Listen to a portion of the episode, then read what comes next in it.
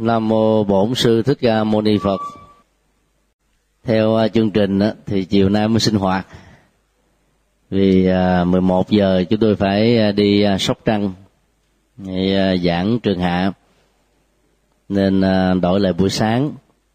Do đó mong chư tôn đức và quý Phật tử thông cảm.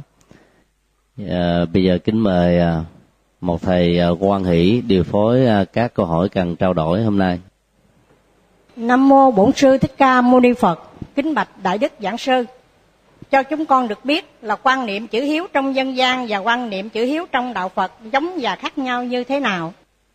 Dân gian và Phật giáo thì khác nhau rất xa. Chữ hiếu dân gian là chữ hiếu ờ, theo đạo thờ ông bà.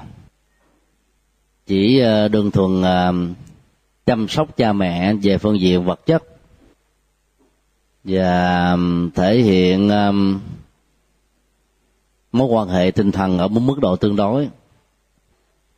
Đôi lúc mà việc thể hiện chữ hiếu của dân gian nó có phần uh, của tín ngưỡng chứ đơn thường như là cầu nguyện cho cha mẹ sống đời.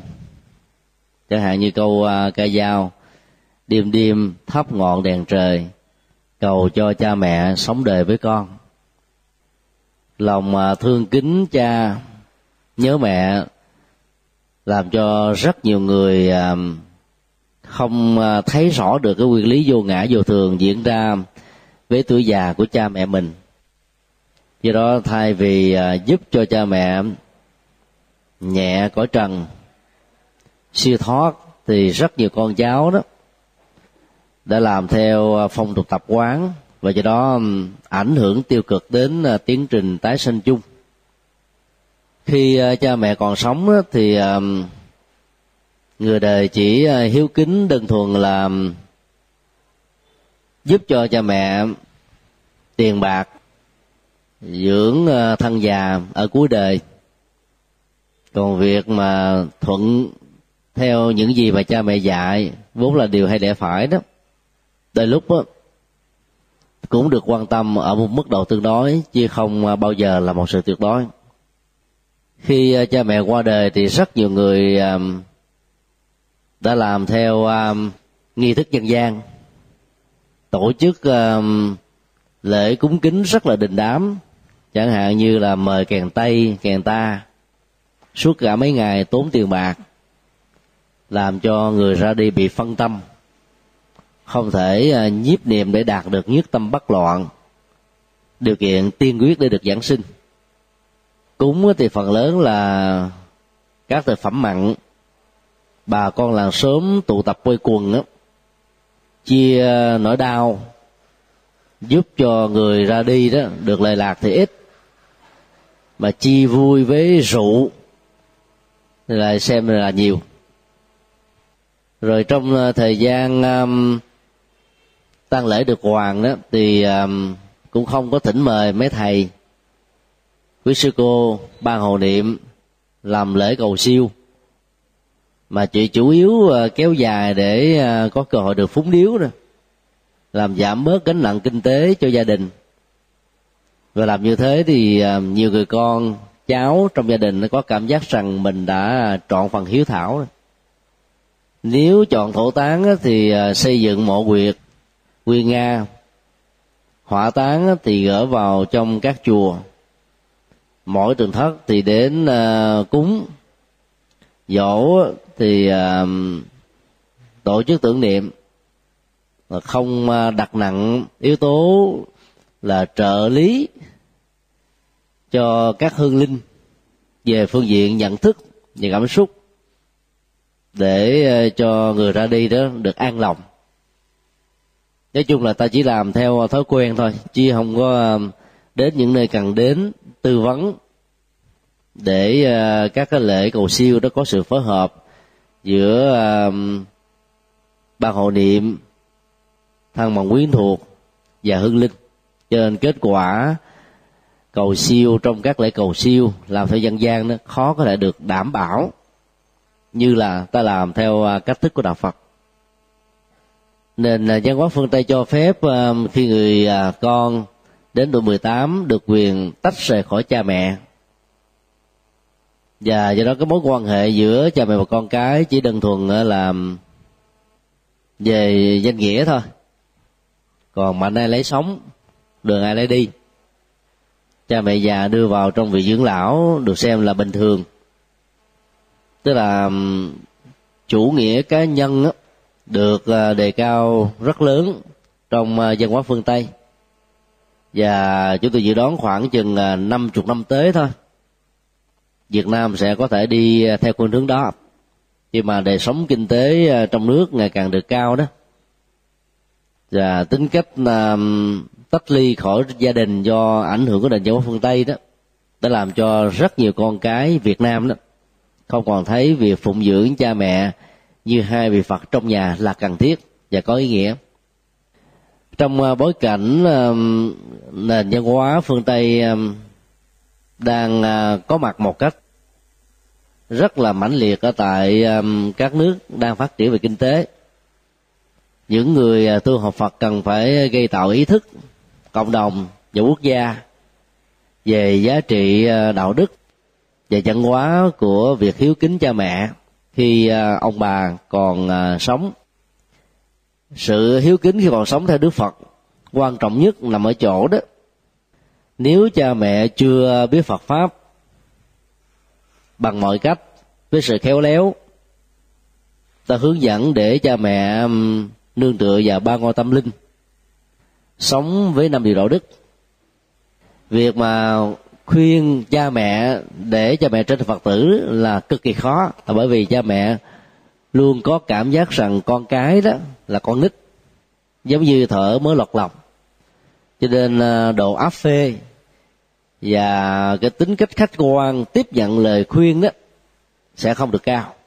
Ngoài trừ trong một số tình huống, con cái à, đóng vai trò quan trọng về kinh tế gia đình, giúp đỡ cha mẹ thông qua sự hiếu kính đó đó khá nhiều thì có nhiều cha mẹ cũng ờ, nể vì, cho nên ờ, theo lời khuyên con cái mà trở thành phật tử.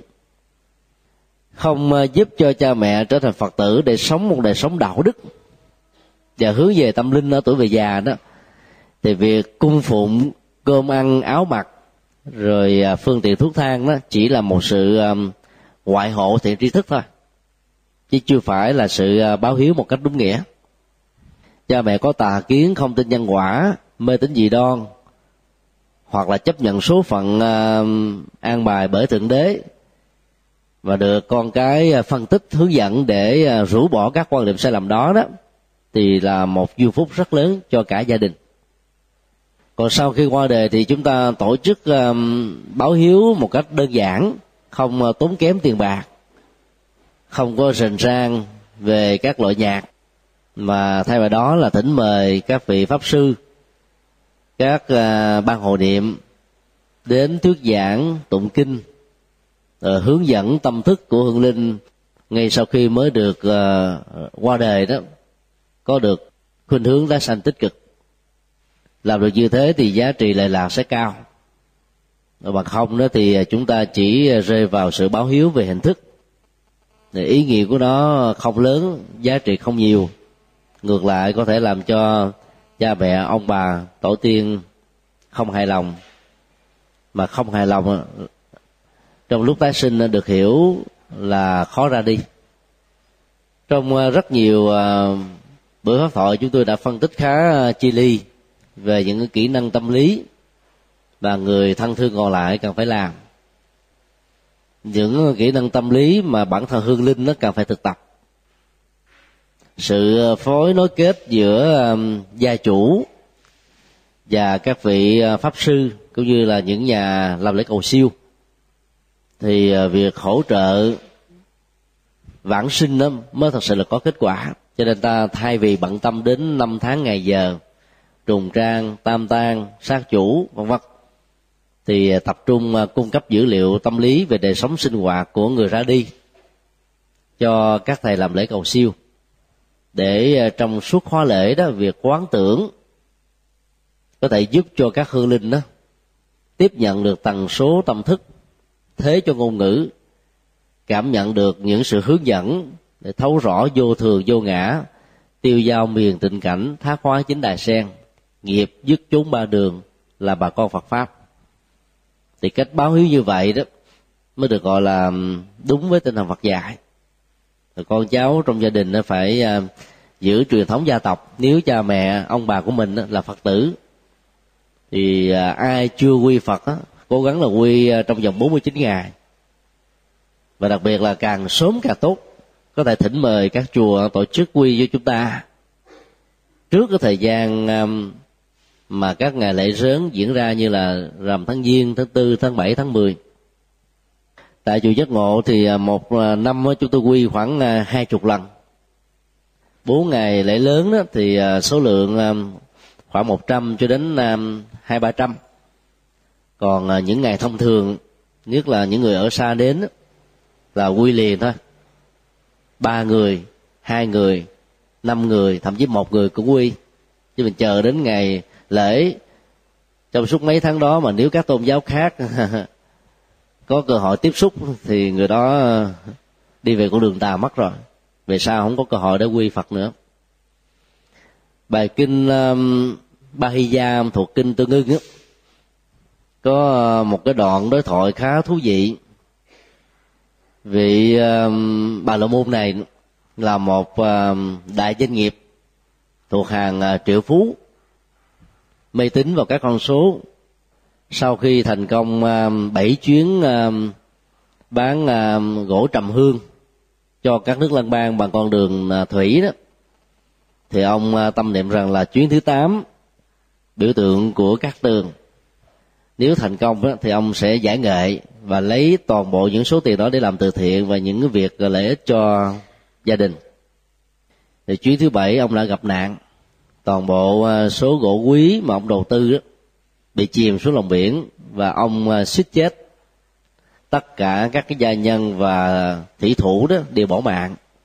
Ông bị uh, biển uh, sóng đánh dạt vào trong bờ. Bất tỉnh uh, cả mấy ngày liền. Khi uh, tỉnh giấc đó, thì uh, cơ thể của ông uh, chỉ còn là mặc áo không khí thôi. Tức là nước rồi cá rút rỉa đến độ mà áo quần mất hết á ông không còn là sự lựa chọn nào khác là phải ờ, lấy những cái loại lá bá tị to to nó kết lại và thế cho quần áo.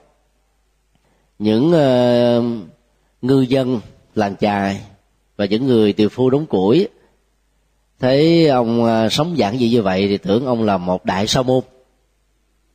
Nên mới đồn đại với nhau rằng ông này là người chứng thánh thì được bao nhiêu người à, quy ngưỡng cung kính như vậy thì ông cũng à, tỏ ra mừng thầm rằng mình là một bậc cao thượng. Thì một người thân trong gia đình à, nghe được tin đó họ nghi rằng là bà con của mình cho nên đã lặn lội đến à, hàng nghìn cây số đến để à, tư vấn cho. Ông và quả thật họ là bà con của nhau. Thì người à, bà con mới khuyên ông là đến gặp đức phật chứ đừng nên tiếp nhận cái um, sự cung kính cúng dường của bá tánh trong khi mình còn là một người phàm. Chứ chưa phải là một nhà tâm linh đích thực. Đến gặp đức phật đó, đang lúc đức phật đi kinh hành. Ông quỳ xuống và mong đức phật thuyết cho một bài kinh. Đức phật à, vẫn tiếp tục đi. Hẹn ông là sau khi à, khắc thực xong đó ăn cơm thì đức phật sẽ thuyết pháp như là mọi hôm. Mong mong quan à, hỷ chờ đợi ông chạy nhanh ra phía trước, chặn đức phật lại thêm một lần nữa. Và nói như thế này, lỡ mà sau khi ngài thì à, khắc thực xong con chết thì sao? Đức phật nói ờ, chuyện không đơn giản đến thế. Đức phật tiếp tục đi. Ông chạy tới phía trước, ông ngăn chặn đức phật và nói thêm rằng là, lỡ mà nếu con không chết mà ngài chết thì sao con nghe được ngài? Đức phật à, mỉm cười và ngồi xuống thuyết giảng trong luôn. Vừa thuyết giảng xong à, thì đức phật tiếp tục lên đường thì lúc đó um, lòng ông hăng quan phát tâm um, muốn trở thành là một tu sĩ đi tìm kiếm các hoa trái hẹn đức phật rằng là sau bữa trưa đó ông sẽ đến cúng dường và trở thành đệ tử xuất gia của ngài thì đi uh, được vài trăm mét thì có con, con bò điên nó hút không chết. Hai cái sừng của nó um, đâm thủng vào cơ thể của ông nát bấy hết á. Trên đường hành khách trở về thì đức phật nhìn thấy và yêu cầu tất cả tăng chúng ờ, dừng chân. Quán tưởng và hồi hướng công ước để giúp cho ông được siêu. Tôn giả a nan hỏi đức phật là cảnh giới tái sanh của ông sẽ về đâu? Đức phật trả lời là ông ờ, sanh về cõi trời. Tại vì ờ, những giờ phút cuối cuộc đời đó, tâm hăng hoan với chánh pháp. Và có lẽ ông có được cái linh cảm rằng cái chết sẽ diễn ra rất ngắn với mình do đó à, việc trì hoãn thời gian để nghe được phật pháp á, là một tổn thất. Qua câu chuyện này là chúng ta thấy là Bahiya là một người à, rất là khát ngưỡng về à, lời pháp thoại của Đức Phật bằng một cách để ông được nghe. Và nhờ cái nghe đó đó cái chết đã dẫn ông đến một cảnh giới tái sinh rất là an lành. Còn nếu không nghe được Đức Phật hướng dẫn thì có lẽ khi chết ông vẫn còn ngộ nhận trong ảo giác rằng mình là một đại à, sa môn một nhà tâm linh lớn. Và rốt cuộc tái sinh trong đời sau có thể trở thành là một người tâm thần. Rồi có thể tuyên bố những câu rằng là tôi là thiên sứ nhân danh thượng đế đi làm công việc sao giảng à, tin mừng hay là đức tin trên cuộc đời. Rất nhiều người rơi vào cái hoàn cảnh như vậy vấn đề à, hiếu thảo cho cha mẹ khi qua đời đó nó cũng giống như tình huống ba gia cần nghe chánh pháp cho nên um, chờ đến 49 ngày mới làm lễ là thỉnh mời à, một vị pháp sư đến giảng là quá muộn rồi. Phần lớn các hương linh đã được đi tái sinh. Chỉ trừ những hương linh tiếc núi bám chắc gia tài sự nghiệp tình cảm tình yêu oán hận hay là niềm quan ức thì còn lẫn quẩn thôi. Cho nên um, trong thời gian còn hoàng tại nhà hay là nhà tăng lễ đó, thì việc đền đáp hiếu thảo rất cần thiết. Nếu um, thân bằng quyến thuộc không uh, râm bò hoàn cảnh khó khăn, thì việc nhận tiền phúng điếu không nên trang trải cho việc mua hòm và các dịch vụ tăng lễ mà hãy lấy cái đó làm từ thiện hồi hướng công đức cho người ra đi. Tài sản người ra đi để lại với hình thức là bất động sản tiền bạc hay là di chúc. Chúng ta nên uh, tôn trọng nguyện ước của người ra đi và làm đúng theo lời di chúc. Chỉ có những di chúc nào mà nó uh, quá sai lầm thì ta có thể không làm nhưng mà trước khi không làm thì ta cũng phần phải nói À, trước cái linh cũ của hương linh, để hương linh nghe mà cảm thông. Chứ còn ta tử mà làm đó, mà lỡ người đó không hài lòng đó, thì việc tái sinh có thể gặp rất nhiều rắc rối. Nói tóm lại là hiếu kính khi cha mẹ còn sống trong phật dạy, trước dưới phở là cung phụng đảm bảo sức khỏe vâng lời cha mẹ dạy, rồi hướng dẫn cha mẹ đến với Phật pháp để sống một đời sống an vui ở cuối đời sau khi qua đời đó thì à, tổ chức à, lễ tang à, một cách trang nghiêm không tốn kém mà có kết quả tâm linh thông qua các khóa lễ cầu siêu. Và các công đức tạo dựng được đó thì hồi hướng cho hương linh làm được như thế thì kẻ còn lẫn người mất đều được lệ lạc. À, xin đi câu hỏi khác. Lễ vu lan báo hiệu ngày nay ở nước ta thật sự có mang lại những lợi ích gì? Và chúng ta có nên cải cách truyền thống này cho phù hợp với xã hội mới hay không? Xin đại đức cho đề cập đến uh, truyền thống vu lan tại nước việt nam đó là một vấn đề khá rộng.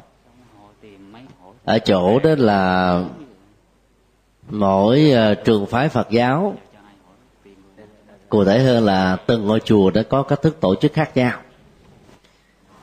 phần lớn các ngôi chùa Bắc Tông thì à, chọn 15 ngày đầu của tháng 7 âm lịch. Tụng kinh Du Lan và báo ơn cha mẹ. 15 ngày còn lại của tháng 7 tụng kinh địa tạng để cầu siêu và hồi hướng công đức. Vào ngày 13, 14, 15 tùy theo các chùa. Lễ à, cài hoa hồng chúc mừng à, tuổi thọ cha mẹ và ông bà được diễn ra một cách rất là trang nghiêm và trọng thể. Chúng tôi cho rằng là truyền thống văn hóa của lễ du lan như vừa nêu đó, rất ấn tượng. Không phải à, nước nào cũng à, làm được như thế, đặc biệt là các nước phật giáo nam tông. Vấn đề ở chỗ đó là để cho chương trình được ấn tượng thì à, ta cần phải có một à, sứ ngôn viên chuyên nghiệp chuẩn bị kỹ chương trình. Và mỗi năm đó, chương trình à, phải có nội dung khác nhau. Việc tái lập đi lặp lại một chương trình hay, từ lần thứ hai trở đi đó sẽ làm cho mọi người có cảm giác nhàm chán. Do đó các nghi thức nên thật là ngắn gọn mà việc ờ, chúc thọ cha và mẹ là nên bao gồm mọi lứa tuổi khác nhau. Bên cạnh đó ta có thể làm ờ, lễ chúc thọ lục tuần thất tuần bát tuần củ tuần cho tất cả các phật tử. À, thì ờ, ý nghĩa xã hội và gia đình của lễ như thế rất là lớn. Dĩ nhiên à, tham gia tổ chức phải là các phật tử thanh thiếu niên đại diện cho thế hệ con em. Còn nếu như chùa làm hết dùm cho họ đó, thì các bậc à, cha mẹ có cảm giác rằng là lễ này là chùa làm, chứ không phải là con em của họ làm. Cho nên cái giao cảm về đạo hiếu thông qua sự hiếu kính của những đứa con đó không được thể hiện ở một cách tối đa. Chương trình à, văn nghệ thì cũng nên vừa phải, bởi vì à, không gian các chùa ở Việt Nam khá hẹp là tổ chức một chương trình à, quá dài. Chủ yếu chỉ là vui chơi thôi. Mặc dầu lời ca tiếng hát đó là tôn vinh, công thành, công ơn à, sanh thành dưỡng dục của cha mẹ. Ta chọn à, vài ba bài thật là hay.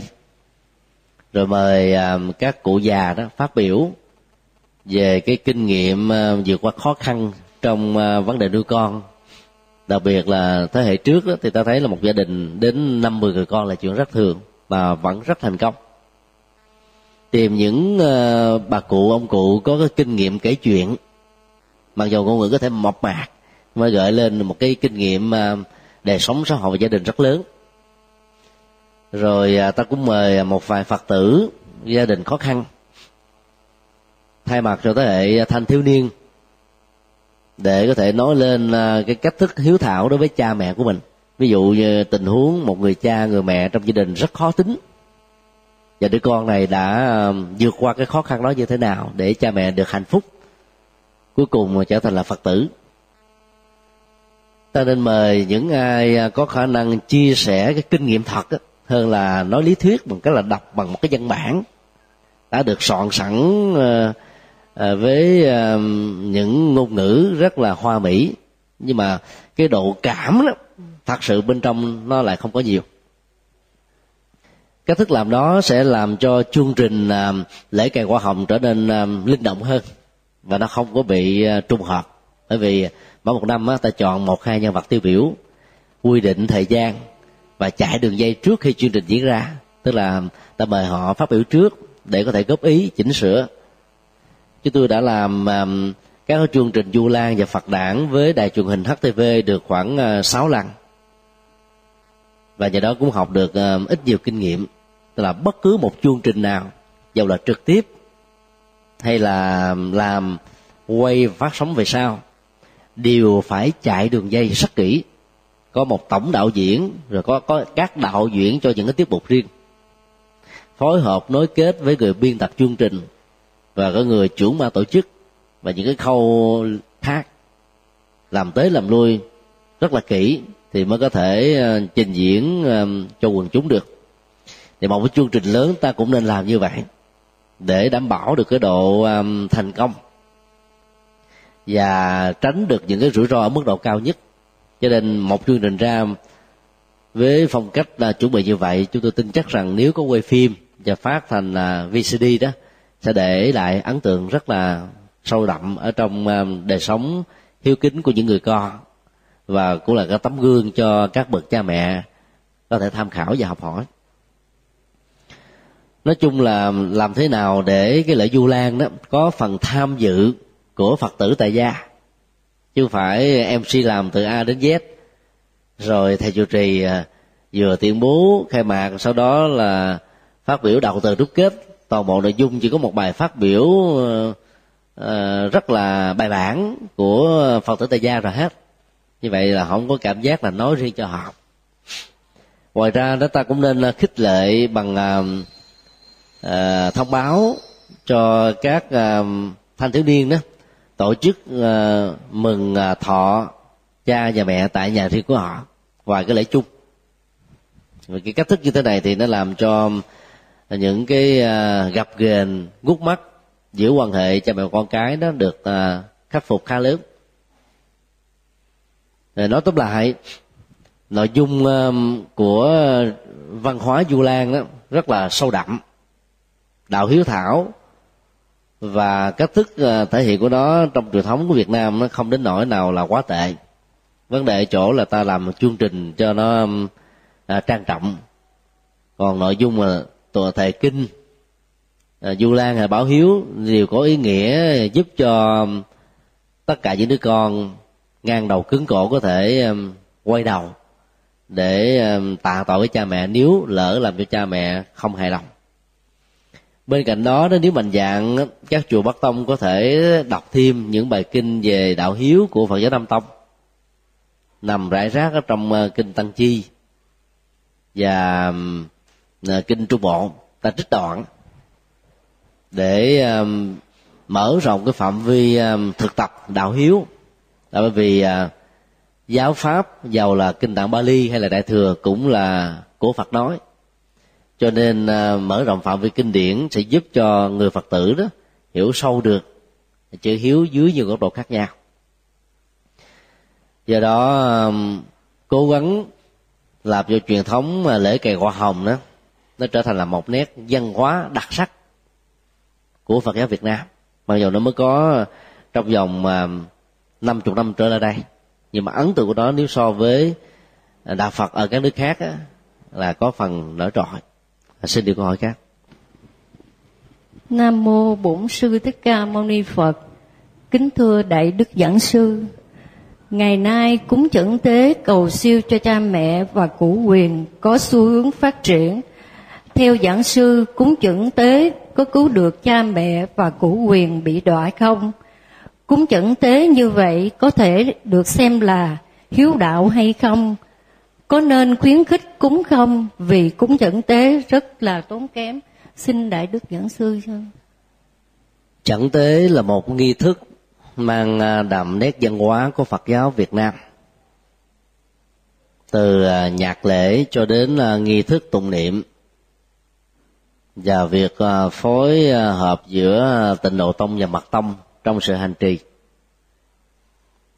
Dĩ nhiên nếu ta làm đúng hết nội dung với các nghi thức truyền thống, mà bây giờ phật giáo việt nam vẫn còn là những tụng bản sâu sắc của nó đó, thì triết lý về sự hành trì rất cao.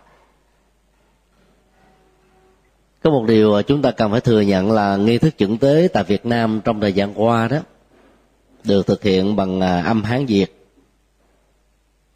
Và do vậy các hương linh nghe đó sẽ chẳng hiểu được cái gì. Mặc dầu triết lý về vô thường vô ngã trong đó, đó khó có thể tìm được các bản dân tương tự lắm. Khi hương linh à, nghe mà không hiểu được nội dung của nó là hỗ trợ cho mình về vô ngã và vô thường thì giá trị um, trợ tiến và cầu siêu sẽ không được đảm bảo ở mức độ cao nhất.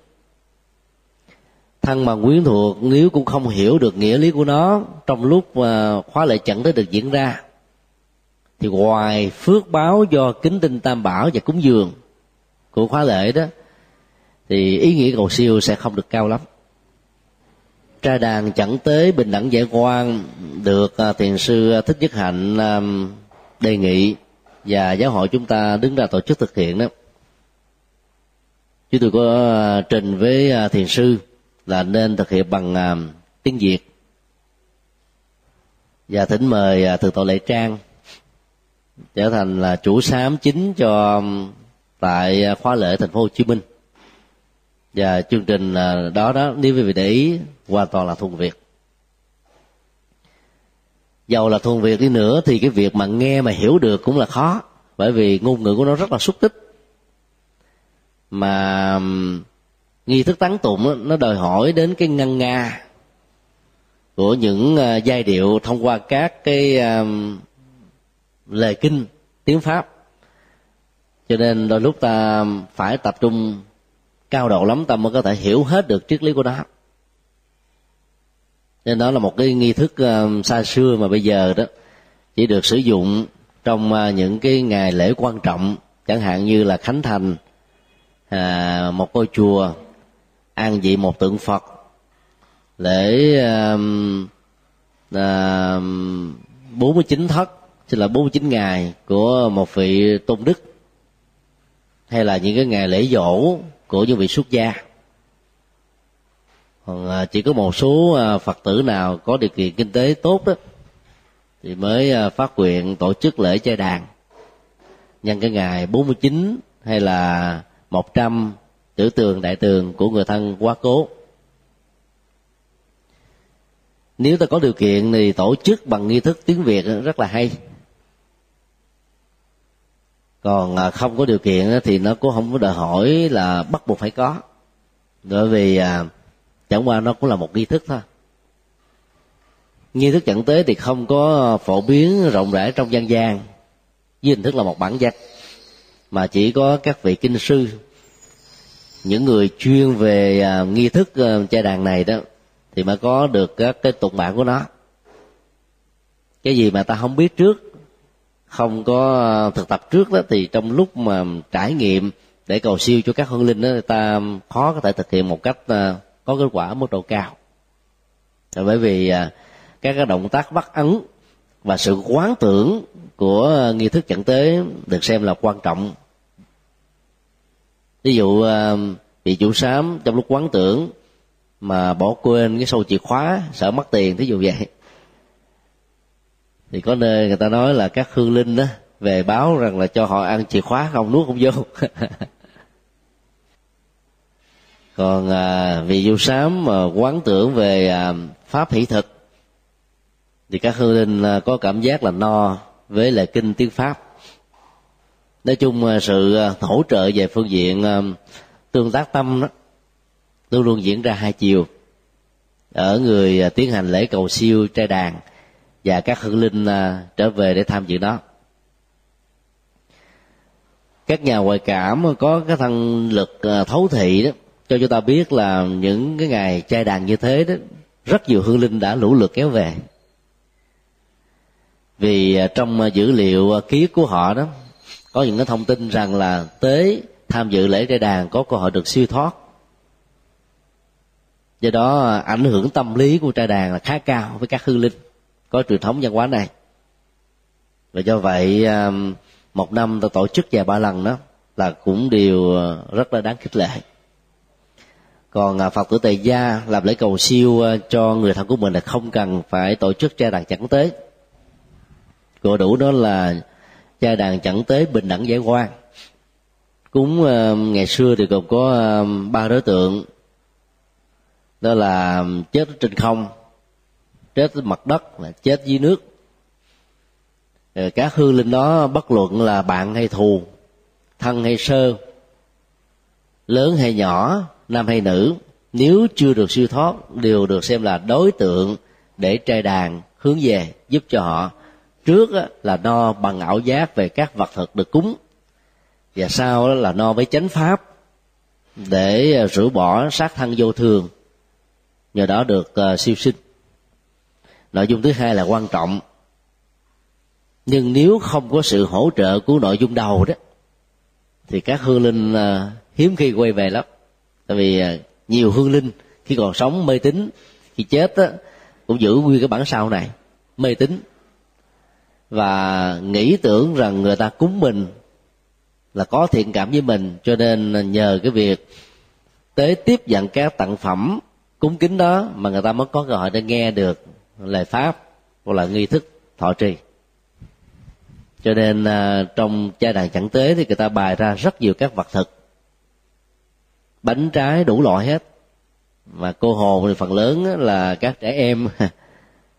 người lớn tuổi thì không có ăn bánh, cho nên là ngoài bánh trái cho trẻ em thì cũng phải có những loại thực phẩm cho người lớn. Nó phải đa dạng. Nhiều người không biết, chỉ cúng cháo với muối. Có người cúng gạo nữa. Cái thời mà trong chiến tranh loạn lạc á, nhất là người trung hoa, không có phương tiện, ta phải sử dụng à, lương khô để tồn tại rồi họ ăn cháo để à, ăn thế, ăn độn vào buổi sáng, buổi chiều, trong những hoàn cảnh khó khăn, lâu dài nó trở thành như là văn hóa ẩm thực. Các hương linh bây giờ đâu có đơn giản mà thỏa mãn các cái nhu cầu vật thực đó đâu. Bởi vì bây giờ à, văn hóa ẩm thực nó có mặt khắp mọi nơi. Ta thưởng thức đủ thứ mà cứ cúng toàn là gạo sống ăn vô là sình bao tử. Muối mặn le, mặn lét là sao mà ăn được do đó, khi cúng cô hồn mình đừng cúng những thứ này nữa. Nó phí công, không có giá trị. Còn à, vật thực mặc dù không ăn được, nhưng à, nó thiết lập cái tình thân.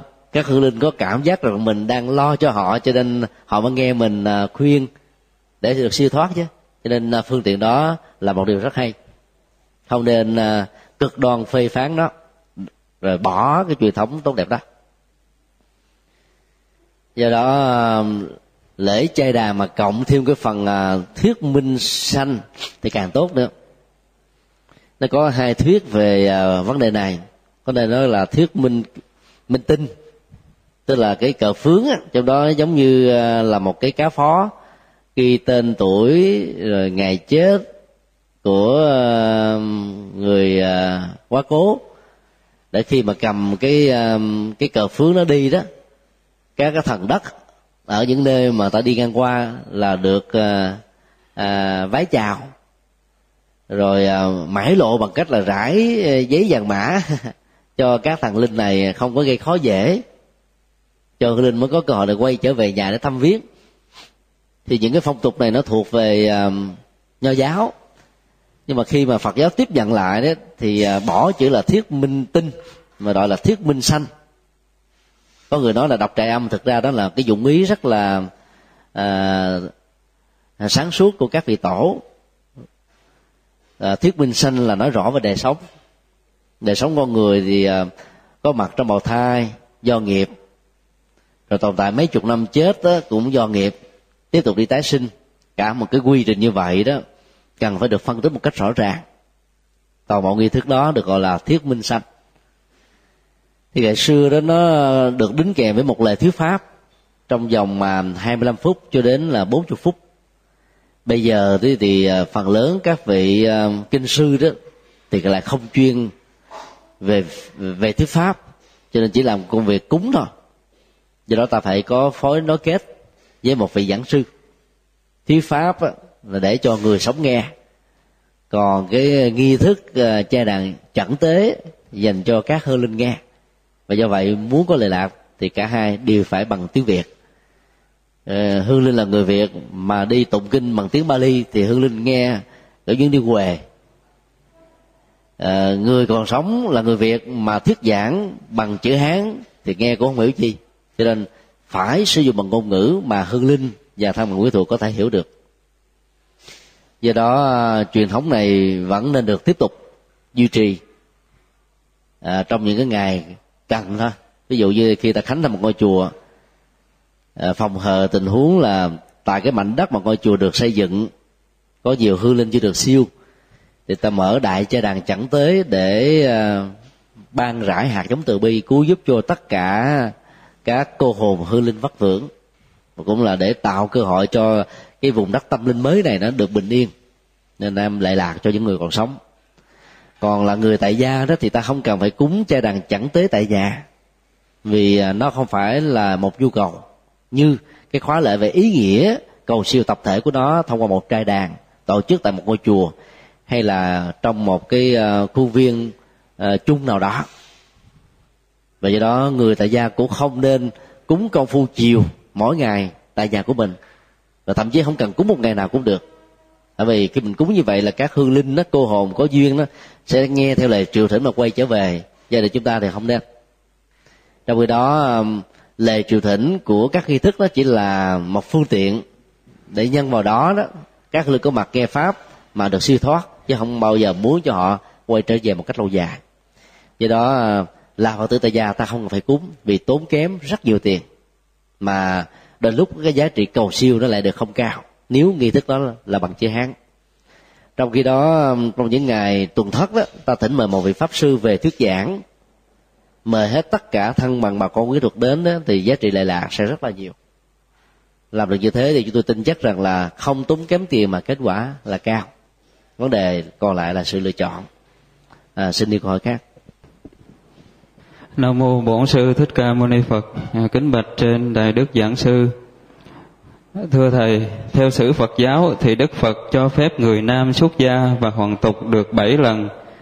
Đối với phật giáo nam truyền ngày xuất gia rất à, được long trọng cho việc tu gieo duyên để trả hiếu. Ngày hoàn tục cũng được gia đình và phật tử đón rước về một cách nồng hậu. Riêng phật giáo việt nam ngày xuất gia ít được gia đình ủng hộ. Người à, làng xóm thì cho là con bất hiếu hết nhân duyên để sống trong cảnh thiền môn thì cũng không dám hoàn tục. Nếu hoàn tục thì âm thầm không dám về nhà à, hay là đến chùa. Phật tử nhìn với cặp mắt cô thiền cảm giữa hai truyền thống có những cái ý tích cực và tiêu cực. À, xin thầy cho à, chúng con một hướng đi thích hợp và lợi ích cho Phật giáo Việt Nam ở tương lai. Câu hỏi mang tính so sánh vừa nêu đó đã cho chúng ta thấy à, các giá trị tích cực, đặc biệt là đứng từ cái nhìn của Phật giáo Nam Tông đối với người xuất gia và sự hoàn tục của người đó khi hết nhân duyên. Trong thời gian à, 8 năm có mặt tại Ấn Độ đó, chúng tôi quen khoảng à, 400 sư Thái Lan học các ngành các cấp học khác nhau và trong ờ, bốn lần tham dự đại lễ Phật đản, Liên Hợp Quốc tại Thái Lan đó, và một lần ờ, hội nghị thượng đỉnh Phật giáo thế giới, lần ờ, thứ tư, thì chỉ gặp được khoảng 10 sư học cùng đợt từ năm 94 đến 2002 tại Ấn Độ thôi. Mấy trăm vị còn lại đều đã ra đời truyền thống um, đi xuất gia được đánh giá rất cao trong uh, Phật giáo Nam Tông ở tại Thái Lan, Lào, Campuchia. Đó là một điều rất hay. Vì uh, từ xa xưa khi đạo Phật có mặt tại đất nước này đó, hình ảnh của Tăng Bảo được đề cao rất lớn và thậm chí còn quan trọng hơn Phật Bảo được vì không có Tăng Bảo thì ta không biết đến Phật Bảo và Pháp Bảo do vì đề cao vai trò của ờ, tu sĩ đó. Cho nên người phật tử ờ, rất là ngưỡng vọng. Do đó ờ, khi có một người con một người cháu một người thân đi xuất gia cả làng và họ tộc ăn mừng. Những ngày tổ chức đại lễ Phật đản Liên Hợp Quốc đó, và đặc biệt là năm 2008 thì phái đoàn Phật giáo quốc tế có cơ hội chứng kiến cái lễ ăn mừng xuất gia như là một cái nét văn hóa rất sâu đậm trong đời sống của người dân nước này. Ta làm à, kiệu rồi à, trống kèn quần chúng à, mâm ngũ quả hương hoa đi à, khắp làng xã để à, chúc tụng. Việc à, tổ chức ăn mừng đó nó còn lớn hơn là lễ cưới. Và làm như vậy đó thì à, những người tập tễnh vào con đường tâm linh đó thấy rõ được cái vai trò tăng bảo là lớn. Và do vậy đó trong thời gian tu mặc dù là đoạn kỳ hay là tu báo hiếu hay là tu rèn đức có thời gian ngắn hạn đi nữa thì họ cũng phải tu một cách hết sức là nghiêm túc. Bởi vì cái sự ngưỡng vọng của quần chúng lớn quá đó, làm cho mình phải có trách nhiệm với sự cam kết tu đàng hoàng tới đây đến chốn. Khi à, một vị nào đó à, hết nhân duyên mà thuật ngữ ở trong à, phật giáo thái thì gọi là cảm giác cái áo ờ, xuất gia là nóng. Tại vì quấn đến ba y đến ba lớp rồi mùa hè cũng như thế. Cảm thấy nóng quá chịu không nổi nữa thì ra đề. Rồi yếu tố tâm lý của nó cứ làm không ờ, chuyển hóa được năng lượng tính dục. Hoặc là những cái thói quen của đời sống tại gia đó thì ờ, ta trở lại đời sống của thế tục. Thì lúc đó, đó thì người cư sĩ có gốc bồ đề này có một chỗ đứng khá lớn ở trong à, xã hội của thái lan. Thông qua cách giáo dục gia đình, con em của thái lan đã hiểu rất rõ muốn lấy vợ mà không trải qua đời sống với người tu đó, thì không có gia đình nào dám gả con gái. Và ai đi tu lâu năm, có đạo đức, có tư cách, có học lực, có dân bằng, nhiều chừng nào đó thì quần chúng phật tử đó ngưỡng vọng và mong mỏi người đó làm rễ của mình chừng đó. À. Cho nên à, các vị tu sĩ mà tu tốt đó, nếu có ý định mà ra đời đó, đôi lúc đến vài chục cô chờ. Mỗi một năm à, thái lan gửi sang ấn độ khoảng ba ngàn tăng sĩ du học ở khoảng hai trăm trường khác nhau thì cái số mà ra đời đó có thể nói là chín mấy phần trăm. Là bởi vì à, người dân nghèo ở thái lan đó khó có được để đi học. Và khi trở thành tăng sĩ đó thì quần chúng phát tâm cúng dường mặc dù biết rằng là có nhiều vị chỉ tu một thời gian ngắn thôi người ta vẫn cúng dường với sự phát tâm rất lớn. Và nhờ đó các nhà sư có cơ hội học đến nơi đến chốn. Họ học à, hơn trăm ngành học khác nhau chứ không phải chỉ có ngành Phật học như sự lựa chọn của phần lớn tăng ni Việt Nam. Sau khi về lại đề, thì họ tiếp tục làm giáo sư, phó giáo sư, tiến sĩ, giảng viên, giảng dạy ở các trường đại học trong nước. Đó là một ờ, điều rất là quý báu. Và do vậy là toàn bộ thành phần trí thức của xã hội thái lan đều là những người phật tử thuần thành. Và đây là một chiến lược vành đai rất quan trọng về phương diện ờ, tri thức, làm cho đạo phật này khó có thể bị suy vong như là các đạo phật ở những nước khác. Dầu cho thiên chúa giáo có đầu tư vào trong thái lan gấp 10 lần so với đầu tư trung quốc, nhưng mà kết quả có thêm tín đồ mới ở nước này là không cao, là vì thế. Cho nên ờ, lãnh đạo của giáo hội nước thái từ xa xưa đã có một cái nhìn chiến lược và thấy rất rõ là cái việc tu được thì quá tốt, nếu tu không được về đời cũng tốt. Ít nhất là những người đời đó sẽ có tư cách là một người công dân lý tưởng, một người cha có trách nhiệm, một người chồng đàng hoàng đứng đắn. Và vậy đó, ta nên học theo bài học của phật giáo thái lan. Không nên xem cái việc đi tu là khổ. Rất nhiều phật tử cúng dường tăng ni, nhưng mà khi con muốn muốn đi tu là cấm đón chưa từng thấy, vì sợ rằng con mình khổ nghe nói là ăn chay nằm đất. Bây giờ có chùa nào mà ăn chay nằm đất đâu? Ăn chay nằm giường không ấy. và dĩ nhiên là trong chùa không có sống một cách à, xa xí như là người tại gia. Thì các phương tiện sinh hoạt á, rất là đầy đủ mà có thể là nhiều gấp 50 lần so với thời của Đức Phật. Cho nên vào chùa chắc chắn là không có khổ. Ăn chay là có sức khỏe tốt hơn ăn mặn nằm giường. Đơn giản thì không bị uh, những chứng bệnh đau nhức xương khớp như là nằm các loại niệm giàu là niệm đắt tiền như là niệm kim đan. Do đó ờ, yếu tố y khoa và sức khỏe được đảm bảo đối với người tu về cái chế độ tu trong các chùa. Vấn đề còn lại là tất cả những người xuất gia tu học hành trì nên tâm trí được mở mang gương mặt được sáng láng tuổi tác đôi lúc cao nhưng mà vẫn thấy là trẻ, là bởi vì không còn những nỗi lo, nỗi buồn và những sầu khổ.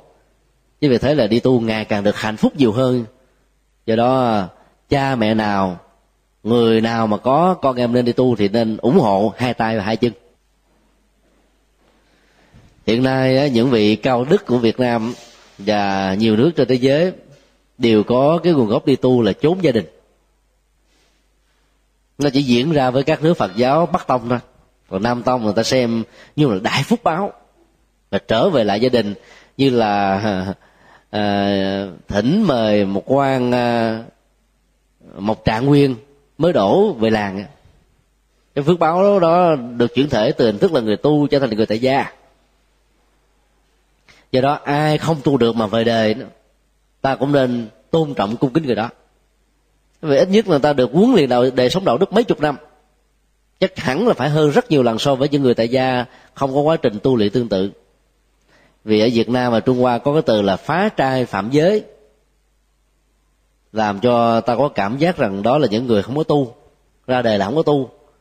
Nên ta nện thêm những cái câu là phải mang lông đội sừng để đền trả cái ơn của đàn na tính thí đời đời kiếp kiếp, làm cho rất nhiều phật tử có ác kiến và thành và thành kiến với những người đã không chọn con đường xuất gia là lý tưởng suốt đời của mình. Trong kinh đại bảo tích có ờ, một chương đại ờ, tôn giả ca diếp trình đức phật rằng là có hơn bảy ngàn tăng sĩ ra đời, như là một cơn lốc biểu tỏ lo lắng nhiều chừng nào thì đức phật nói là bây giờ ông hãy ờ, lặng tâm đi. Không có gì phải lo. Những người ra đời này đó đó là những ờ, hạt lúa lép. Những hạt lúa, lúa chắc thì còn lại. Về đời đó thì dầu là lúa lép vẫn giúp ích được cho gia đình và xã hội. Không sao hết á. Qua cái tích truyện này ta thấy là quan niệm của đức phật từ xa xưa đã cho thấy là giá trị của đời sống tâm linh là cao nhất mà nếu ai không đi nổi được á thì vẫn đạt được ở mức độ khá hơn là người tại gia bình thường. Và do đó người việt nam cần phải điều chỉnh quan niệm sai lầm của mình ít nhất là về phương diện phật học về về phương diện xã hội. Chất xám của một ờ, tu sĩ ở trong chùa 10 năm, 20 năm, 30 năm sau khi ra đời mà không được các chùa ờ, tôn trọng và sử dụng đó thì vô cùng uổng ích và họ phải lập nghiệp lại bằng hai bàn tay trắng với một lãnh vực hoàn toàn mới với thời gian họ đầu tư trong chùa. Như vậy là ta đã phí uổng đi à, cái nguồn đào tạo mà là không sử dụng được. Còn Phật giáo Thái Lan người ta vẫn tiếp tục sử dụng làm giáo sư, làm giảng viên, các phòng học viện, giảng dạy cho chư tăng là cho các vị nữ tu hoặc là làm các cái ngành nghề ngoài xã hội nói chung cho nên quan niệm như thế để bất cứ ai nếu đã ra đời thì vẫn có cơ hội gắn bó để phụng sự cho ngôi chùa của mình. Ở tại thái lan đó thì những vị sư mà ra đời đó khi à, đến chùa vẫn còn có chỗ đứng rất quan trọng. Vấn đề ở chỗ là cái nhìn thôi mà họ làm đúng theo giới luật của nhà phật. Còn tại việt nam chúng ta không làm đúng. Chúng ta kỳ vọng quá cao ở người tu. Và khi người tu đó không còn tu nữa thì ta bị thất vọng bị uh, sụp đổ thần tượng như là một lý tưởng ờ, không còn như chúng ta mong đợi nữa. Nghĩ như thế cho nên ờ, ta rơi vào thái độ tiêu cực. Mà tiêu cực rồi đó ta làm cho cái người ra đời đó không cơ hội để đóng góp cho phật giáo nữa, họ phải trốn luôn. Nhiều vị tu sĩ trong đạo phật việt nam nó ra đời không dám tới chùa nữa.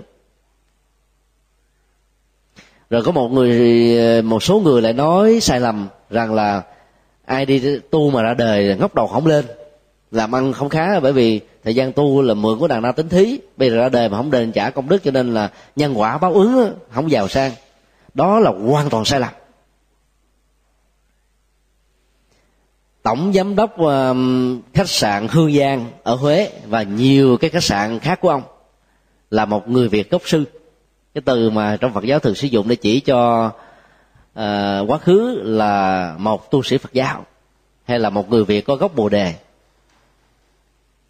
Ông vui tổng giám đốc của khu du lịch văn hóa suối tiên là một người việt gốc sư.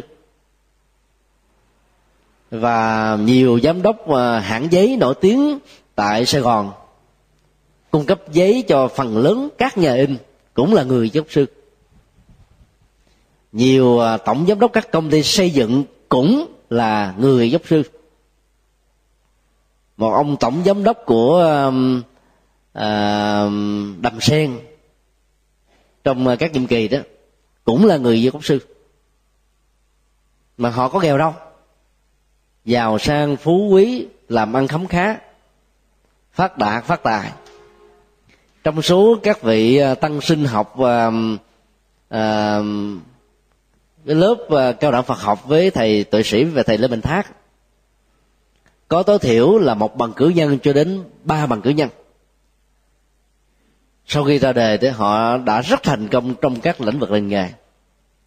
Có người bây giờ làm à, phó trưởng khoa mỹ thuật của đại học mỹ thuật. À, phó kiến trúc của đại học kiến trúc, xin lỗi. Và có nhiều người là giáo giáo sư, giảng viên của các trường đại học. Vấn đề ở chỗ là trong thời gian tu đó, mình à, có tiếp tục học có văn bằng hay không?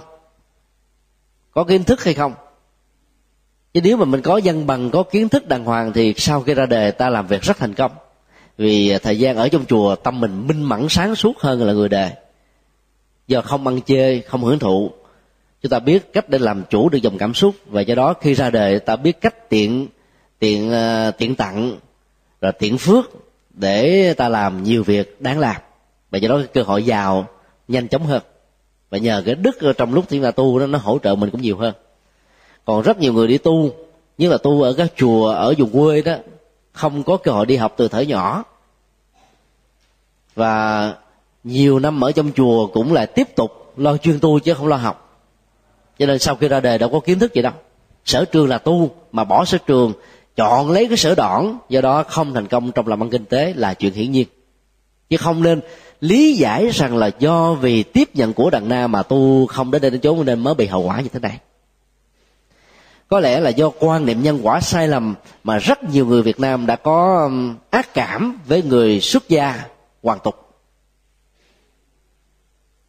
Do đó phật giáo việt nam phải gánh lấy một hậu quả là không sử dụng được chất xám của họ. Do đó um, ta cần phải tham khảo học hỏi phật giáo thái lan để vai trò của người xuất gia. Khi à, tu chân chính với tư cách là một người tu. Hoặc là sau này thấy à, việc à, vào đề nó thích hợp hơn đó thì họ cũng còn ở chỗ đứng để đóng góp. Thầy Dhammananda có lần chúng tôi thỉnh mời về tham dự hội thảo Phật giáo quốc tế tại học viện Phật giáo Việt Nam. Là một diễn giả rất ấn tượng ông có hai bằng tiến sĩ, một cái đại học um, Harvard, Hoa Kỳ, một cái đại học uh, Oxford của anh. Và cũng là một bác sĩ làm nghề ở tại một bệnh viện nổi tiếng của Hoa Kỳ. Viết sách rất ấn tượng, giảng kinh và thuyết trình rất là lưu loát.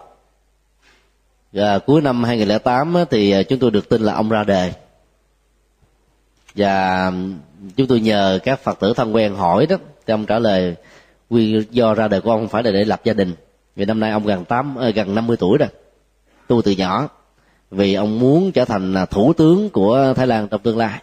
Cho nên ông tham gia vào đảng phái ờ, chính trị. Vì sở trường về chính trị của ờ, ông rất là vững. Ông tốt nghiệp và tiến sĩ chính trị học của hoa kỳ. Do đó không có gì là một tội lỗi trong việc thay đổi hình thức từ một người tu sang một người đời, ta được quyền à, có mặt dưới nhiều hình thái khác nhau. Miễn là khi là tư cách người tu, ta tu đàng hoàng, đứng đắn. Sau khi ta ra đời, ta trở thành người tại gia, thì ta đúng vai trò tư cách của người tại gia. Thì không có gì là đáng trách hết mà lại đáng khen nữa. Bồ tát quan thế âm ở trong à, phẩm à, phẩm môn, kinh diệu pháp liên hoa đó, có ba mươi hai ứng thân trong đó có ứng thân là bà la môn, sa môn, cư sĩ, vua chúa quan tước, tức là từ chính trị, xã hội, kinh tế, tôn giáo. Vai trò nào ngài cũng phát nguyện dấn thân làm hết á. Thì chúng ta lại tán dương ca ngợi hết cách này đến cách nọ. Hãy học hỏi. Nhưng mà khi có những tu sĩ mà hai mái tóc một tâm hồn, thì chúng ta lại quảnh mặt làm ngơ. từ lúc à, giữa cái à, lý thuyết và hành trì của chúng ta nó chưa có sự ăn khớp. Do đó những tu sĩ ra đời vẫn tiếp tục đóng góp được cho xã hội và ta nên tiếp tục ủng hộ họ. Có được như thế đó thì phật giáo việt nam sẽ mạnh. Mà không đó ta chỉ sử dụng được một thời gian thời gian sau đó cái sở trường của họ bị mất đi là một điều rất là uổng ích à, xin yêu câu hỏi khác. Nam mô a di đà phật kính bạch đại đức giảng sư. À, có người quan niệm tu sĩ không được gọi cha mẹ gọi cha mẹ bằng cha mẹ khi đã ly gia các ái. Khi cha mẹ qua đời không được để tang. Về vấn đề này xin giảng sư cho biết liên quan đến chữ hiếu như thế nào. Ai với đạo phật thói quen ứng xử vừa nêu đó nó mang yếu tố um, dân gian nhiều hơn là luật định của đức phật. Trong uh, toàn bộ hệ thống uh, giới luật của đức phật trong sáu trường phái đó thì không có một điều khoản nào không cho phép các vị tu sĩ xuất gia gọi cha mẹ là cha mẹ. Điều khoản luật tỳ kheo và tỳ kheo ni cho phép uh, người xuất gia khi à, cha mẹ đến tuổi già bệnh mà không có à, anh chị em hiếu kính, được quyền dành một phân nửa tặng phẩm do đàn na cúng dường mình để hiếu kính với cha mẹ. Việc đặt pháp danh đó là sau khi đức phật qua đời, đặc biệt là khi đạo phật có mặt ở à, trung hoa mới có. Còn thời đức phật á, thì tên ngoài đời như thế nào là giữ nguyên trong đạo như thế đấy thôi, cũng không có chữ thích nữa ví dụ như uh, xá lệ phất còn được gọi là xá lệ tử tức là con trai của bà xá lệ. Tức là tên họ tộc của cha và mẹ. Theo cái cách um, gọi danh từ riêng của người ấn độ vẫn còn được, được giữ với hình thức là các vị thánh đã chứng đắc đạo quả a la hán. Điều đó cho thấy là đức phật uh, rất là hiếu kính với cha mẹ và khuyên tất cả học trò của ngài cũng ờ, giữ truyền thống đó một cách ờ, thống nhất. Do đó ờ, về gặp cha, ta vẫn gọi là cha và xưng bằng con bình thường. Về gặp mẹ, ta vẫn gọi là mẹ và xưng mình là con bình thường. Đối với các quan hệ chú, cậu, bác gì thím, mợ và thế hệ lớn hơn, ông ông nội ông ngoại bà nội bà ngoại ông chú rồi à, bà cũng như thế. Việc à, thể hiện danh xưng trong cái mối quan hệ thân mật của nền văn hóa Việt Nam như trên đó là rất ấn tượng. Bây giờ đó ta đang tiếp tục duy trì truyền thống này. Còn cha mẹ là phật tử từng thành đó không nên xưng bằng con đối với đứa con xuất gia của mình làm như thế là không nên ta cứ xưng là bằng tôi. Hoặc có thể nói là cha cũng được, mẹ cũng được, không sao hết á. Bởi vì ngôn ngữ, danh xưng nó chỉ là một cái mặc định đó nó không quan trọng lắm. Mà đạo phật cũng không dạy chúng ta phải bận tâm về các danh xưng. Do đó bổn phận làm con cái thì tao phải hiếu kính cha mẹ. Còn cha mẹ là phật tử đó, thì có thể xưng hô với tư cách là một phật tử khi có mặt ở quần chúng ví dụ như à, con của mình có thể là một vị thượng tọa, hoặc có thể là một vị hòa thượng, thì trước mặt quần chúng ta cũng phải là kính bạch hòa thượng đàng hoàng. Như trong nhà thì ta có thể thân mật riêng, hoặc là trong mối quan hệ riêng thì ta có thể xưng hô riêng, để à, lòng tôn kính của quần chúng đối với à, vị đệ tử tăng bảo là con cái của mình vẫn được giữ ở mức độ khá cao khóa tu một ngày an lạc tại chùa phổ quang đó có một phật tử um, là di ruột của hòa thượng trưởng ban tổ chức khóa tu tức hòa thượng thích trí quảng bà gặp quý thầy bà cũng xưng uh, bạch thầy xưng bằng con đó. Mà bà lớn tuổi bà là dì ruột của hòa thượng đấy mà xưng với mấy thầy trẻ với lòng tôn kính như thường. Và gặp hòa thượng cũng xưng như vậy như thường. Nhưng mà trong nhà thì bà xưng như thao thì chúng ta không biết.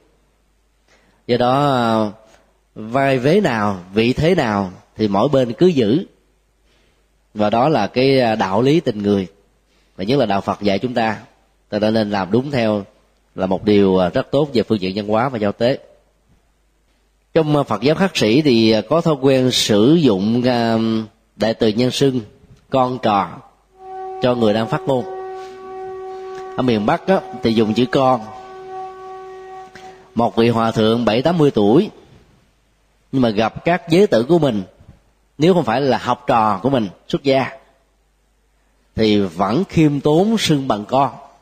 Bạch sư cô cho con, bạch đại đức cho con. Đó là một cái nền văn hóa khiêm tốn đặc biệt của phật giáo việt nam.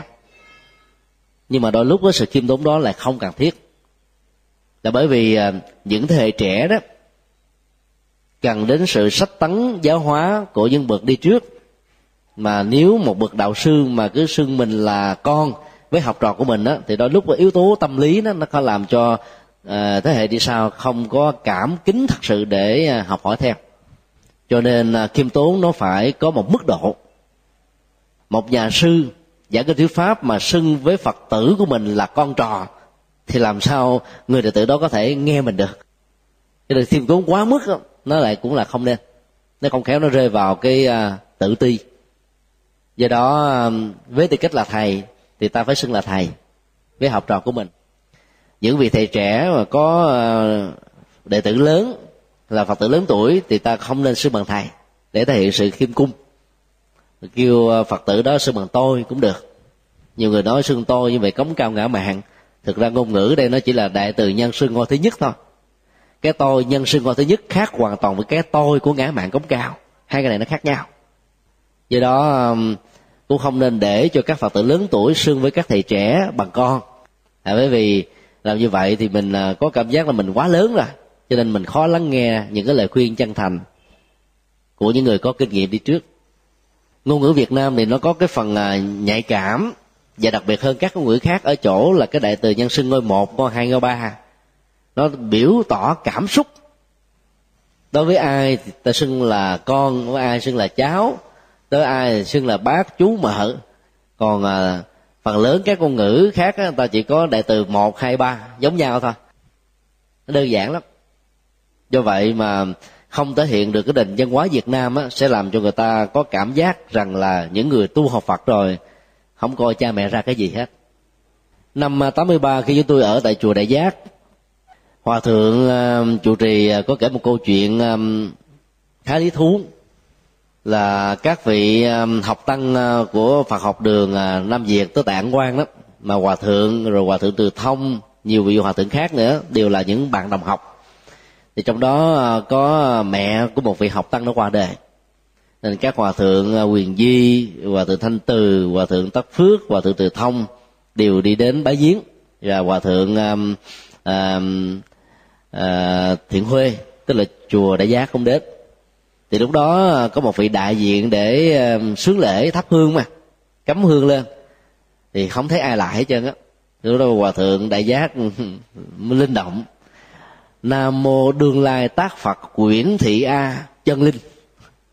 Tam bái thế này mình lại hương linh làm phật trong tương lai. Thế bây giờ là cái người bạn của mình đó, xem cha mẹ như là hai vị phật trong nhà đánh lễ còn các vị học tăng này không lại theo, thì nhiều người làng sớm đó sẽ hiểu rằng là những ông này cống cao ngã mạng quá cho nên ta không quy phục phật.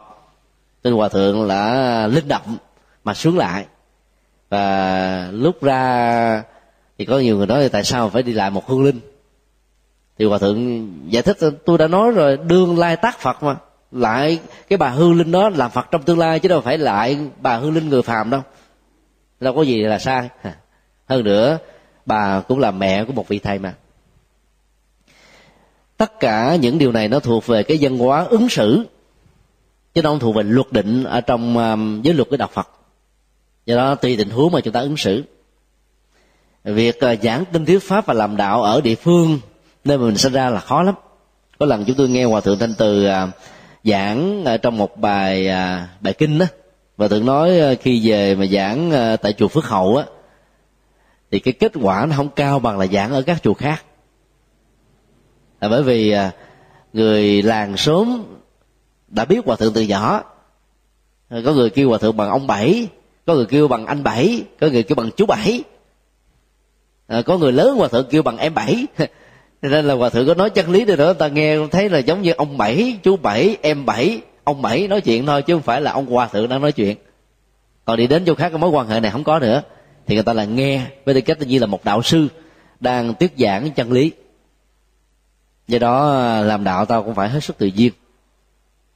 Trong cái đó, đệ tử của hòa thượng à, về đây và thuyết giảng thì ta lại nghe. Hay bởi vì cái quan hệ tình thân đó không có. Do đó, văn hóa thì nó có cái điểm là đặc thù. Chỗ này có chỗ khác lại không. Cho nên ta cũng phải tùy thuận theo từng văn hóa của vùng miền mà ta thể hiện làm sao cho người à, quan sát thấy rất rõ là cái văn hóa ứng xử của người tu học Phật đặc biệt là xuất gia đó rất ấn tượng. Xưng à, con với cha mẹ của mình mà cha mẹ mình vẫn à, kính trọng mình với tư cách là một người tu đó sẽ làm cho người đời người ta thán phục bội Phật.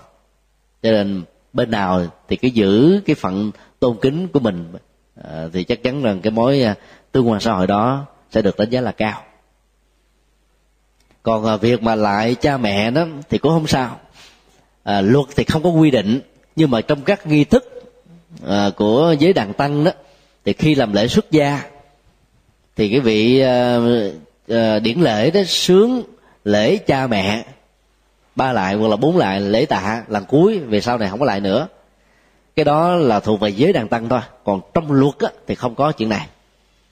Do đó khi cha mẹ mình chết á mình lại cũng được, theo cái truyền thống văn hóa của việt nam. Không sao hết á, không lại cũng không sao. Bởi vì khi còn sống mình có lại ông bà cha mẹ đâu, phải không ạ? À? mình cũng ngồi gần thân mật ừ, ờ, nó có ý nghĩa ờ, hay hơn. Chứ bây giờ một đứa cháu mà lại lại ông nội, bà nội đó mình cũng đâu cho đâu. Rồi sau khi chết, theo văn hóa của cho giáo thì mình yêu cầu lại. Cho nên cái lại người chết không phải là văn hóa của phật giáo. Mà giáo phật giáo là làm sao để cho người đó được siêu sinh. Tương tự khi ờ, ta đi làm lễ phúng điếu à, một người nào đó trong làng chết ta không cần phải lại. Nhất là vợ và chồng lại càng không nên lại nhau. Lễ thành hôn của người trung hoa nó có chữ bái. Ví dụ như là à, à, vợ và chồng phải à, bái tức là xá cúi như thế này lẫn nhau để bày tỏ lòng tôn kính lẫn nhau. Và do đó cái mức độ à, là gia trưởng của người nam nó giảm đi đối với người vợ của mình. Nhưng mà người việt nam là hiểu chữ bái đó là lại cho nên nó sướng tam bái cứ lại ba lại sướng tứ bái là lại bốn lại. Chứ bái đó là xá thôi. Bày tỏ lòng tôn kính thôi là đủ rồi. Mà vợ mà đi lại chồng sao được? Và trong khi đó bà vợ chết á, thì chồng không dám lại.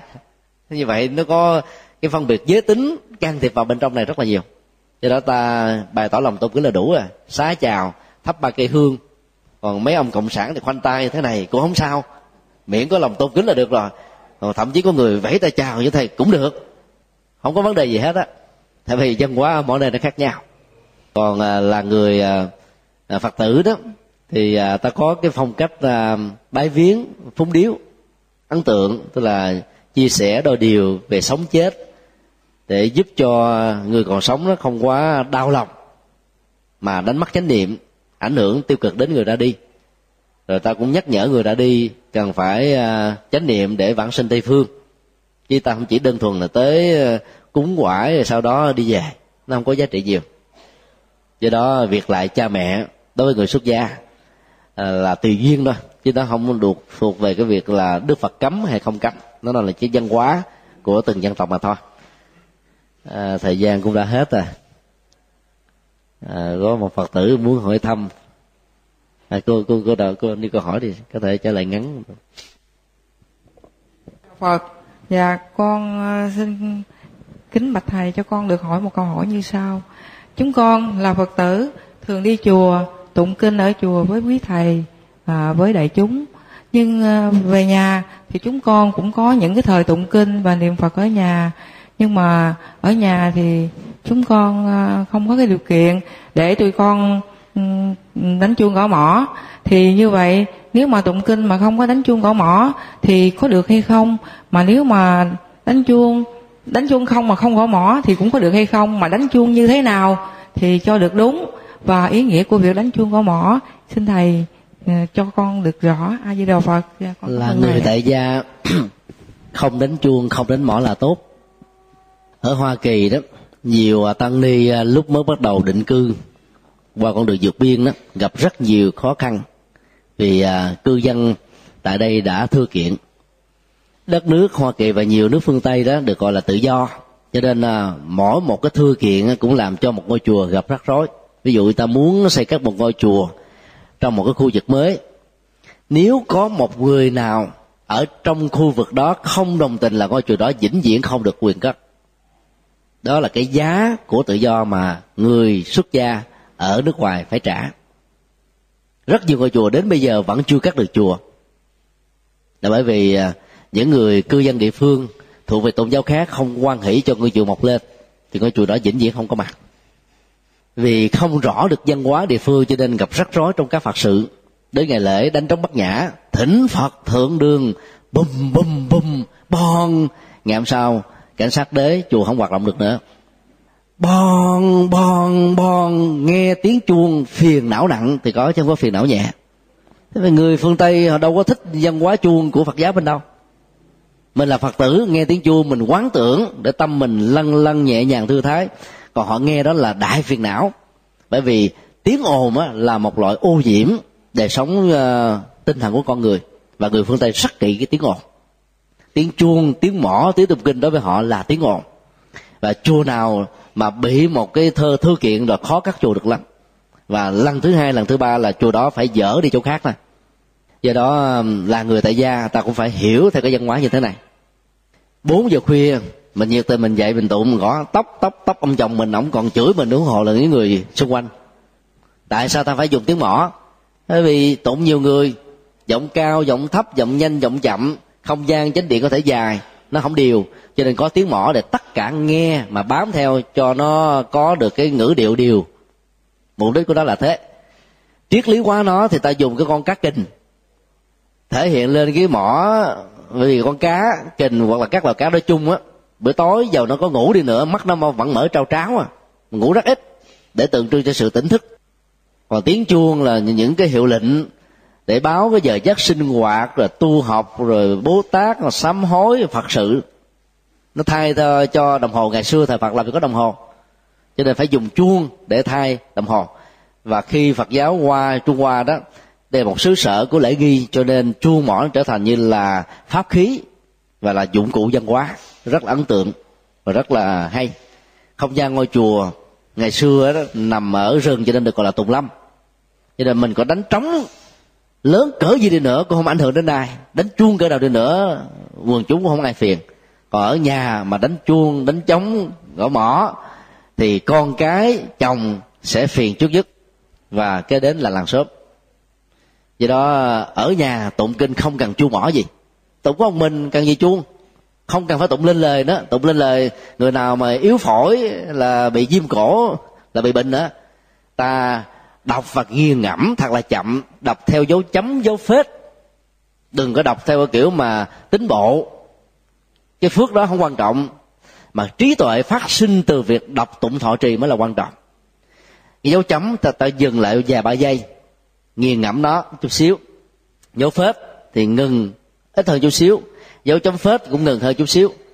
Nghĩa là đọc kinh có dấu chấm dấu phết dấu chấm phẩy đàng hoàng theo nghệ thuật tu từ thì ta mới hiểu được nghĩa lý đó một cách sâu sắc. Quý vị cứ thử hình dung mình ngồi ở bên cạnh cái chánh điện đi nghe cái thời kinh đang được diễn ra, tiếng tụng kinh nó liên tục. Thì cái người nghe mà không có cái kinh nghiệm văn học á, không chấm được dấu chấm dấu phết thì nghe kinh cũng không hiểu được cái gì. Cho nên tụng kinh ở nhà không cần phải tụng lên tiếng. Mà nghiền ngẫm thật là sâu. Thì giá trị thật là có. Đối với phật tử tại gia, chúng tôi kính đề nghị là không nên tụng thần chú tử lăng nghiêm vào buổi sáng. Cũng không nên túng ngọ vào buổi trưa. Không nên cúng cô hồn vào buổi chiều mà nên chọn những bài kinh liễu nghĩa. Theo cái nghĩa ờ, mới nha, chứ không phải liễu nghĩa là kinh điển đại thừa. Liễu nghĩa tức là được dịch, thuần việt nội dung của nó là nhân thừa. Là người tại gia không nên đọc những bài kinh đại thừa cao siêu. Vì đó không, nó không phải là cái gu của mình. Nó không phải là nhu cầu cần thiết cho mình. Đọc những bài kinh như là thiện sinh, nói về sáu mối tương quan xã hội, kinh hiền nhân dạy bằng nghệ thuật tề gia trị quốc bình thiên hạ. Kinh à, người vợ lý tưởng để biết về à, bảy uh, loại hình của đời sống vợ chồng. Rồi kinh cúng thí cho người mất để biết về nội dung của lễ cầu siêu. Và nhiều bài kinh khác. Đọc những bài kinh giảng gì đó đó ta sẽ hiểu rất rõ. Con em hoặc là người thân mà chưa biết đạo, nghe nội dung của các bài kinh này dần dần sẽ biết đạo. Còn đọc những bài kinh quá cao siêu, mình đọc mình còn không hiểu, thì người nghe lại càng không hiểu thêm. Cho nên tại nhà không cần chuông, không cần mỏ gì hết. Thậm chí quý vị không cần phải ngồi xếp bằng đó để một cái ghế như thế này có chỗ dựa, để cho lưng nó được thật vững, dưới ghế nó có cái niệm nhỏ nhỏ, còn lâu mà không bị tay tay tay chân trong cần phải ngồi xếp bằng theo tư thế hoa sen bởi vì người lớn tuổi thì bị đau nhức xương khớp. Mà nếu để cho cái cơn đau nhức diễn ra trong thời gian tụng kinh đó, thì việc thiết lập chánh niệm sẽ là một sự khó khăn. Do đó đừng nên quan trọng vấn đề ngồi là ngồi xếp bằng. Còn ai có sức khỏe tốt không bị bệnh đó, thì ngồi không sao. Nhất là những người bị chứng bệnh trĩ mà ngồi xếp bằng một thời gian đó là trĩ sẽ nặng hơn. Thì tụng kinh thấy phước đâu không thấy mà thấy nhiều vấn đề đau nhức xương khớp thoát vị đĩa điểm. Mà ngồi như thế cũng không nên cho nên ta ngồi có ghế dựa. À, ghế dựa thẳng lưng á chứ đừng có ghế dựa ngã nghiêng thì không tốt. Miễn là trong thời gian tụng kinh lòng thành kính chúng ta dâng đến tam bảo là tuyệt đối. Và tâm của mình thật là sáng suốt để hứng lấy được nghĩa lý của nó mà hành trì là tốt. Ngày nay đó tại hoa kỳ một số ngôi chùa của hòa thượng à, giác nhiên tăng thống của hệ phật các sĩ đó mua từ nhà thờ đó thì giữ nguyên cấu trúc của nhà thờ. Chúng tôi cho rằng đó là một cái rất hay. Các cái dãy ghế trong nhà thờ vẫn được giữ nguyên chỉ bỏ hai dãy ghế đầu để ai muốn lại thì lên phía trước mà lại.